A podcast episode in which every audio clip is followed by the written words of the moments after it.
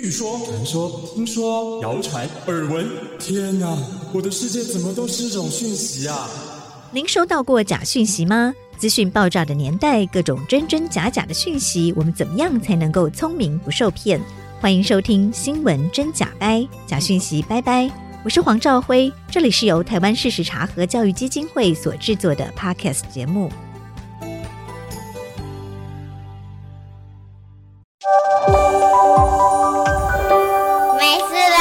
地球跑，Hello，大家好，我是赵辉。今天为您访问到的是台湾事实查核教育基金会的教育研究员张玉腾。玉腾，其实大选快到了哦，我们要提醒我们的听众朋友，什么是政治宣传？政治宣传越来越多了，然后政治宣传其实常常都是透过自媒体在影响我们，那自媒体又被抖内的文化影响了很多它的内容。我们今天就是简单来聊聊哦，什么是政治宣传？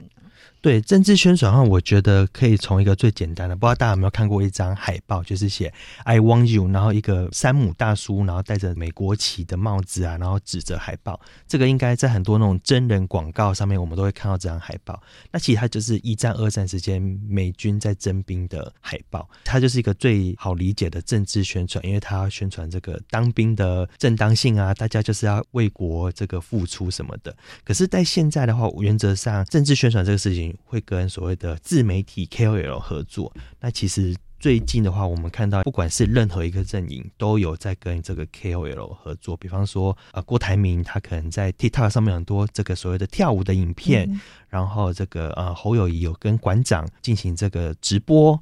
看啊，柯文哲还有跟一些 IG 网红 YouTuber 也是有跳舞的影片。赖清德他甚至我觉得更超前一步，他是跟 VTuber 啊，还有一部就是 VTuber 的合作的影片。那他也上了很多 Podcast 啊，因为 Podcast 也是一个蛮新兴的这个 KOL 的场所。呃，我觉得可以分两个面向，一个是给 KOL 的，那就给 KOL 就是说我们在跟这些政治人物在进行合作的时候。我们要以怎样的心态？那这会牵涉到一件事情，就是 KOL 自己的自我揭露要到什么程度？比方说，我是就是真心的支持某阵营，还是我只是单纯的商业的合作？我没有一个答案，就是说怎样做才是对的。或许每一位 KOL 他自己去思考，说我要怎么去分。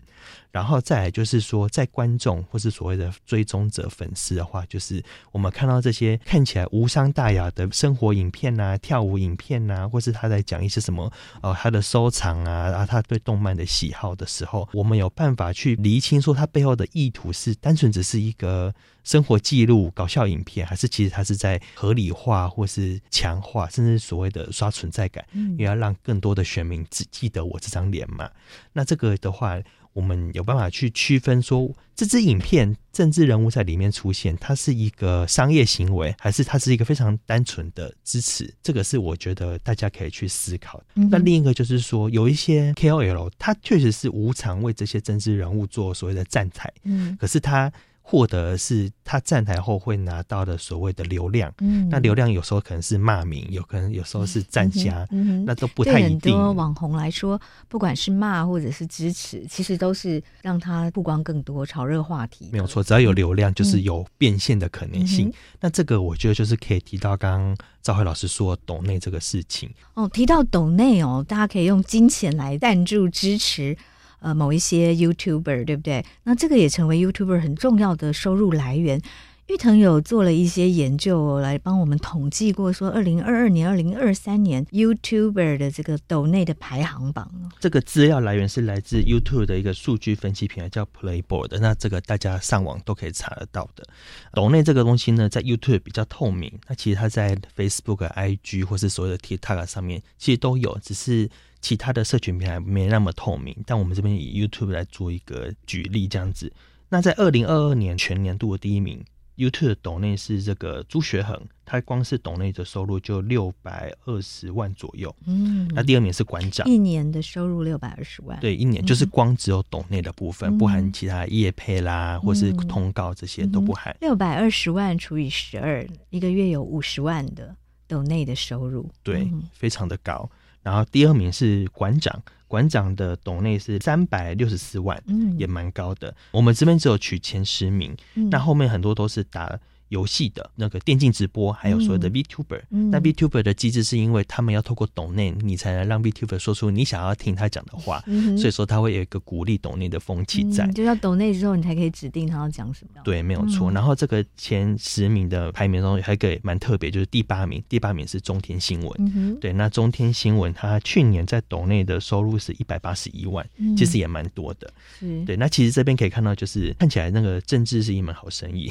那我还有另外在整理了二零二三年九月 YouTube 的董内的数字，嗯、第一名是馆长。哦，那就馆长超越了朱雪恒。对对对，那馆长单月的董内收入是二十二万，嗯、可是。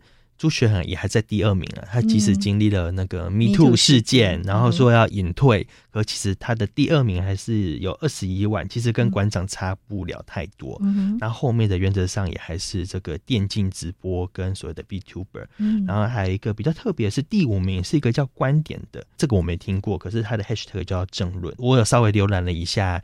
内容基本上就是也是政治评论跟新闻评论，大概也有十五万的抖内的收入。所以，我们从这些数据我们可以看到，就是抖内其实它真的是一个很有效的流量变现，尤其是这个不管是 YT 的经营越来越难啊，或是脸书、IG 这些业配什么，对 KOL 来说都越来越困难。直播的这个抖内是一个、嗯、马上有直接观众的收入来源哦。对，而且还有一个很重要的点就是不太会被课税，哎、嗯，它很多都是境外的，因为它很多都是小额小笔累积起来的，所以说。是要查不是那么好查，对。但是这样抖内可怕的就是说，当我在讨论某一些特定议题的时候，抖内的人特别多或特别多钱，哦，可能 YouTuber 就会影响他对言论的风向的判断，对不对？对。就是说，哎，当我讨论到某些议题，大家就会捐更多钱给我，那我就知道大家爱看这个，或者我表达某一些立场的时候。会收到更多的抖内的金钱，所以我就要让自己往这样的立场趋近。但是我们担心的是说，有没有可能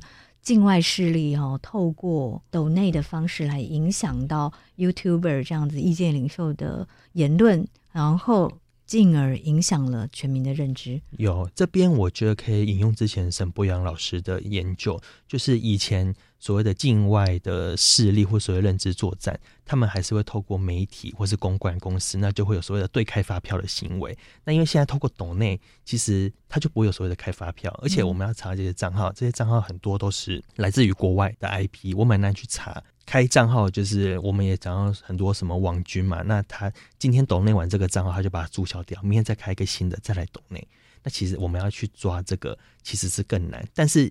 你每天，比方说，你只要骂政府，然后称赞某些国家，你就可以有这么多的收入。或许我不讲这些，然后你就发现，哎，那个数量金额变少了。这个我觉得某种程度也是绑架 KOL 的一种方式了。嗯，对啊，是，所以我们要小心的是，虽然言论自由哦，但是我们有可能被金钱，然后又透过抖内这样的方式改变了。呃，我们在做言论的议题的选择，以及呃，我们对这个议题采取的角度。